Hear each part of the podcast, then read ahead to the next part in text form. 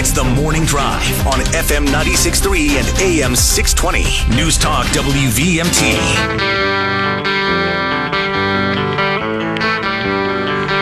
Welcome back to the morning drive, everybody. Kurt and Anthony here, and joining us in studio now, it's the auditor of accounts for the state of Vermont, Doug Hoffer. Good morning, Doug. Good morning, Kurt.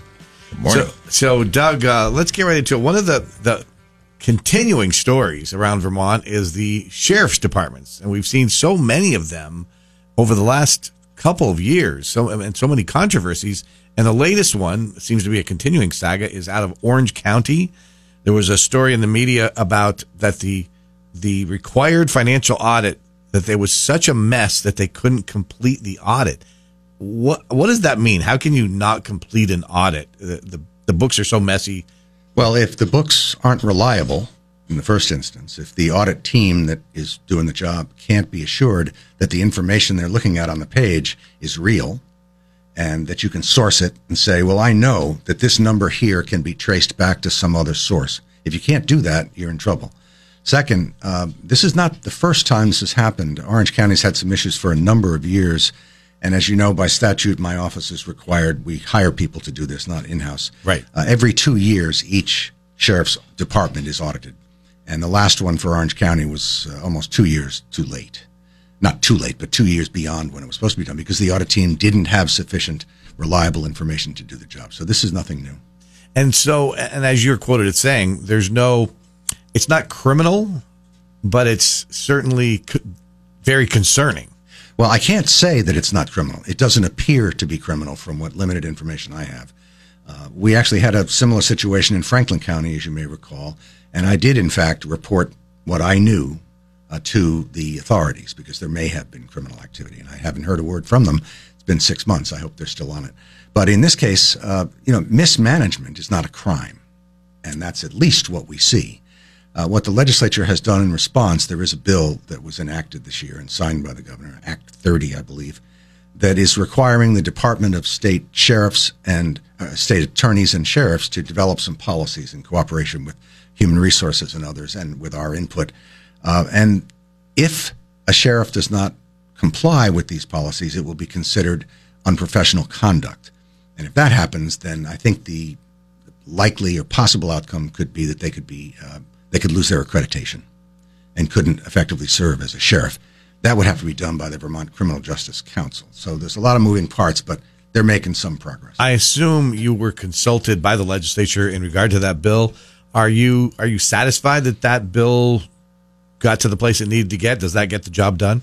It checks a bunch of boxes for sure in terms of how compensation and bonus and benefits and bonuses. In one case, I don't know whether you recall, but we had a county Caledonia, I guess, where the outgoing sheriff gave his staff four hundred thousand dollars in bonus. Yeah, we, oh, yeah. we we, talk, we, we talked about that. so anyway, it's compensation. Good work if you with. can get it. Yeah, um, financial reporting, conflicts of interest, all kinds of stuff. So uh, Annie Noonan, who I'm sure you know, and and John, your former, well, not yours, but the former pro tem, they they've got some work to do, and they're going to have to make a report to the legislature and the committees of jurisdiction in November. And when we think about that case, and we talked about that a lot on the show um, is that was that able to happen just because there's no rules or law against it? Because it's kind of like the sheriff's department can do what they want. Well, there there are guidelines. They are not they currently they are not required. So what this bill does is uh, tell the department of uh, states attorneys and sheriffs to develop policies that will be required uh, to be accepted and adopted by all the sheriffs. So that's a start. We had a caller point out, which I think is an interesting fact, and, and I did a little research on it. The sheriff in a community is the only real, what they, they said real. I mean, that there's debate in that, but elected law enforcement official. Everything else is appointed or government controlled. And they felt that because of that, they had this broad um, scope of I mean, that basically can do whatever they want because, in the eyes of the, the law, they are the only elected ones. And, That's true. And, uh, but, but but I think uh, I don't get me wrong. I don't. I'm not justifying the the uh, the actions of the of the sheriffs, but it is an interesting point to think that all of our other law enforcement arms of uh, it, through our country, the only elected person is the sheriff. It makes there's a challenge as a result uh, in terms of accountability. Yeah. It's easy to say, "Oh, we elect them. We can always boot them if we don't Yeah, like them." well- but if you don't know what's going on, how would you know that Fred or Mary or Bill Right. uh, aren't getting it done? And furthermore, they are an odd admixture of both responsibility for providing basic services, and they also make not make, but most of their revenue is from contracts, mm-hmm. both for private companies, for courthouses, for municipalities, and so forth. And so they're kind of entrepreneurs. Yeah.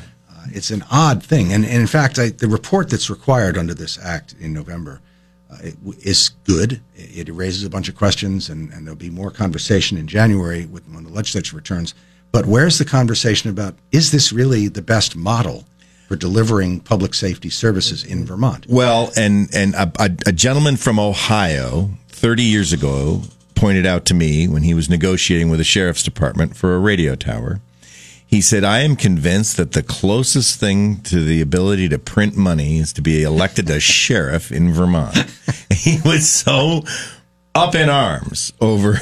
Well, I can tell you, it's it's not just sheriffs. I mean, No. we're, we're talking about it for understandable reasons. But I think I mentioned the last time I was here, uh, we did a job four or five years ago, and I was curious about what we spend in aggregate on public safety in Vermont, state and local, and it was five hundred and sixty-four million dollars for one year. So the question is. Does the system we have, the architecture of that whole system, does it make sense? Is it is it effective? Is it cost effective? Is it efficient? And I think the answer is probably not what it could be. So we should have a much higher conversation about this. Well, and I think that I, I appreciate that because you know people say, well, what does the auditor do? And and you have to look at obviously drill down on this this you know this sheriff's department this and that and make sure that the government is doing it. But but at a higher level, you have to say, okay, collectively, what are we spending on law enforcement? And for for six hundred thousand people, and we're spending five hundred and sixty million dollars. People don't ask that question because the people in the system have vested interests. Yeah. Kurt, Kurt knows that from sitting in committee. You see the people come into the room and they're talking about their program, their favorite policy, and that's as it should be. Yeah. They're there for a reason. But your job, your former job, and the job of all those other elected people is to step back from that. And they don't always get the time or make the time to do that. Yeah, no, it, it, it's an interesting balance. All right, we're going to take a real quick uh, two minute break and then we're going to be back. The McKenzie Country Classic Hotline is open. You want to talk to the Vermont uh, Auditor of Accounts? 40303. Call now because this is the morning drive on News Talk WVMT. Welcome back to the morning drive, everybody. Kurt and Anthony continuing our discussion now with the Auditor of Accounts for the state of Vermont, Doug Hoffer. And if you have a question for Doug, give us a call on the McKenzie Country Classic Hotline, 888 Doug, um, let's talk about the Supreme Court ruling and remind us what that was, which uh, basically inflicted damage in terms of you being able to get uh, records. Um, can you talk about what that Supreme Court ruling was? Remind us of that. And then what's going on? Has the legislature addressed that in any way? Do we, or do we have hope that they will? Sure. The backstory is pretty straightforward. We had done some work on the Green Mountain Care Board, which uh, regulates hospital budgets, and One Care Vermont, which is the ACO in Vermont and so forth. And we noticed a significant increase from one year to the next in the administrative costs, including salary for One Care Vermont. So I sent them a note and I said, "Can you provide, you know, payroll data?" And they said, "No, it's none of your business." I said, "Oh, that's interesting. You have a nine hundred million dollar contract with the state of Vermont, and you're refusing to provide these records." And it was a contract case, basically. There was a specific provision in the contract and the boilerplate, all state contracts, so-called Attachment C, as the audit provision, and says you're going to sign this contract. That means you're going to retain your records uh, regarding your performance under the contract for three years and make it available. Yeah, you're doing business with the state. Yeah. So, but One Care said, no, it's none of your business. We don't have to give it to you. And I said, well, you kind of do. And they said, no, we don't. So, after some conversation, I got the Attorney General to agree to sue them. And we went to court and lost. And the Supreme Court basically said that the state auditor is not uh, an agent, an authorized agent of the state, because it wasn't mentioned specifically. In both of those instances, it said authorized agent of the state. How can the state auditor not be? Anyway, I don't want to relitigate it. It's Well, done. yeah. So the court said that. As a result, uh, they were also very clear, to their credit, that hey, if the legislature wants to change this, they can change statutory language. So, thankfully, uh, Senator Ruth Hardy from Addison County contacted me, as did Senator Chris Bray, both of them from Addison County, actually, and said, "How can we help?" So we talked about uh, what was needed. So this is S9, Senate Bill 9. And it went to her committee because she was the chair of Senate Government Operations. And they, they took testimony. They went through the process. It came out of committee. I think it was five to one. It's an odd committee. It had six members and went to the full Senate and was passed, in part thanks to a, a rather eloquent uh, series of comments by former state auditor Randy Brock. So, uh, and Ruth did, you know, yeoman's work, and I'm very grateful for her efforts. So then I went over to the House. And, and by the way, the, the, t- the testimony by lobbyists I'm going to refer to was both in the Senate and the House. Uh, so some folks came in and submitted written testimony and testified in person about a couple of issues. One, they kept, they insisted on referring to what the bill would do as an expansion of authority for the state auditor. Well, as I said to you, I think before we got back on the air, this had been in Attachment C and still remains in Attachment C, which is the state's procurement guidelines. And it says you must retain records about your performance under the contract and make them available. That's been there for decades. Yeah. So it's nothing new. There was no expansion. It was just a return to where we were 25 minutes ago, you know, before this the Supreme Court. So that was one expansion, and that kind of made people go, "Oh God, we're going to give the auditor Oh, new we're authority." expanding government. So that scared some people. Second, um, uh, the healthcare folks, including the Hospital Association and others, came in and said, "Boy, you know, we don't know. Uh, letting the auditor's office have access to this very sensitive information." I said, "Hello, Hello. we've had access to that information and accessed it and used it for years, and you've never heard about it because we protect it. That's what we do." Furthermore, the idea, I mean, hundreds of state employees in DVHA and other state and DCF and other places have regular access to HIPAA data. That's what the HIPAA is, the Yeah. healthcare data. And you're concerned about what's going to happen if a handful of people in the auditor's office periodically, are you concerned about those dozens, if not hundreds of people? And clearly they were not. They were concerned about me and our office. And it concerns me that they were concerned about giving Yeah. up records. Frankly, Well- I mean, trying to find a way out of it. That that's that to me is troubling. Well, let's face it, the hospitals are the most powerful economic and political force in the state. Yeah. and they don't want to be audited by anybody that they don't have a relationship with. And that's my office. We're independent for a reason. Well, and that's the whole point. Remember when, I don't know how many years ago it was now, we needed to be, the government needed to be more involved. That was the logic behind single payer, the logic behind healthcare costs going out of control. Uh, and, and yet, you know, if you have a contract with the state of Vermont, I don't care if you paint, uh, the road, you know, uh, you better keep your records because each department typically that you have uh, contracted with has somebody that visits you. Not, And- that's true. Yes. Uh, and that, that raises an interesting question. Some department heads came in on the Senate side and the House side and said, you know, we really don't need the auditor to do this.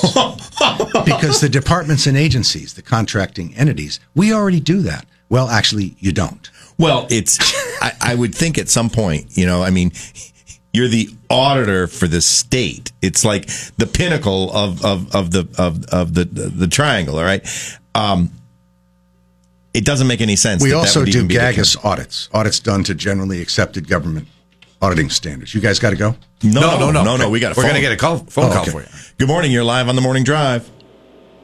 Good morning. Uh, this is Mike. Um, I moved out of Vermont probably about eight years ago, um, and so I just want to make a couple comments. Um, I really like the uh, uh, Doug's uh, independent view, and it's uh, terrific because where the money goes, you know, a lot of things go, and I think the auditor accounts should have a little bit more broader uh, abilities in order to do things. But I do want to make a comment about Vermont.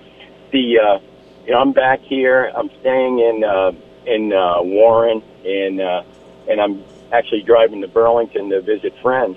But what I find interesting is I went to the Warren parade yesterday, and I couldn't. Be- I wanted to go to a Vermont parade, kind of, and it was it was very political, and it was political on one way. I mean, it was.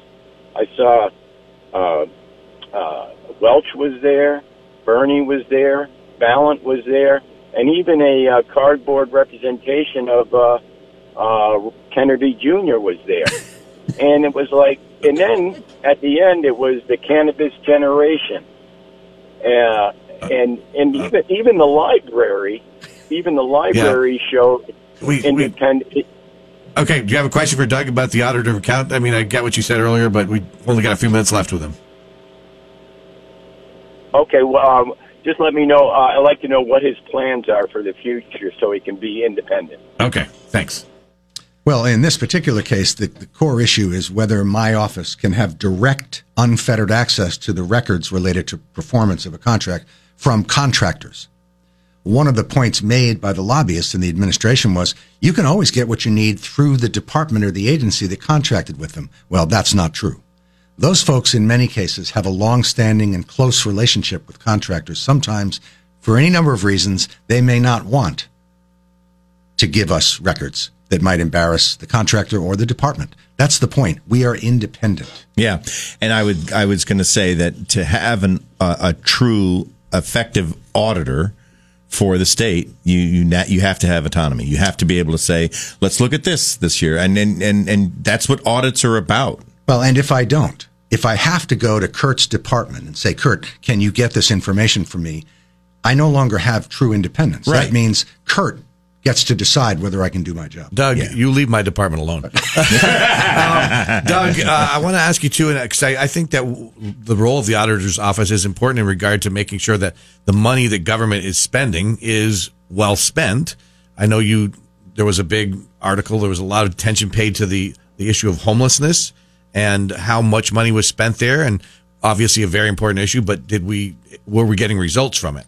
Now, my understanding there's also been you've been looking into some IT projects, and that uh, the Secretary of State has a two million dollar expenditure.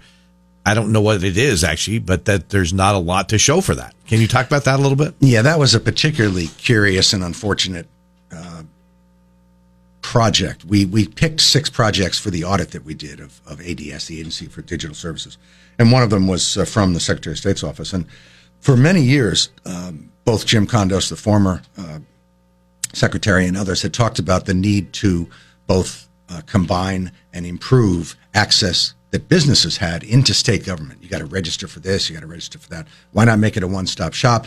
Perfectly reasonable. Jim was quoted as saying years ago, if we do that, it's going to cost a lot of money. And he was right. And so they finally decided to do it when the federal money started to flow from COVID. And they said, okay, let's do it. So they came up with a plan, but the problem at the outset was that the federal money had to be spent in that calendar year.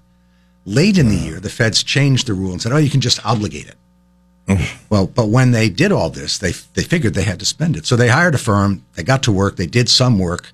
Uh, they didn't have all the deliverables they wanted, but they paid them. Normally, you don't pay a contractor unless the deliverables are in hand. Right. And but they paid them, and I think the fifth floor was involved in that. I don't want to blame Jim for all this stuff. It's just a bad situation all around, and they, as it turns out, they're going to have to spend twice as much because now they have very little to show. And that twice as much that they have to spend, where will that come? Is that still federal money?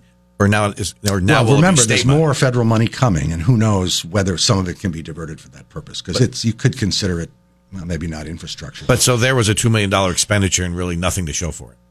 Essentially. They, they ADS tried to tell us that there was a lot to show for it, but we don't have a system that's accessible by businesses. So we got time for one real quick call. Let's go to the phones. Good morning. You're live on the morning drive. Morning.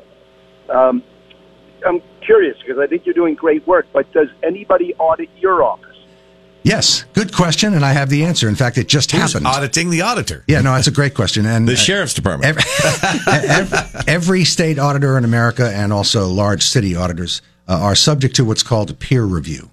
So the national organization sends three, sometimes four or more people to every single state auditor's office, and then they review with incredible uh, detail, in incredible detail, four or five or more of your most recent audit reports, and they look to see that you've met the so-called Yellow Book uh, GAGAS standards. And uh, we just had our review, peer review, and passed as we always have during my tenure. And you you don't want to not pass the peer review. No. You look like a fool, and you, then you have to scratch your head and say, "What's wrong with my staff?" My staff is fantastic, and I never had any doubt. So, yes, good question, and thank you for that. You can't just turn it down. Say we don't want to show you our book, say, or, or, we'll do it next year. I'm sure the voters and the legislature and the administration would love to hear me say that. No, I'm not going to show you. well, that was done to you with Green Mountain Care Board, right? Right. All right, uh, Doug Nine Hoffer. hundred million dollars. Nah, we're not going to show you. You're no. just the auditor. So, well, well interestingly, I know you got to go. Uh, the Green Mountain Care Board recently asked One Care Vermont for exactly the same information well, sure I asked for. because Well- it came out that you were looking for it and they We- wouldn't give it to you. we do have to go, but we'll have to uh, have you keep us informed next year with the legislature on what happens with that important case with the Supreme Court. I will. getting getting that Happy to. information. Uh, Doug Hoffer.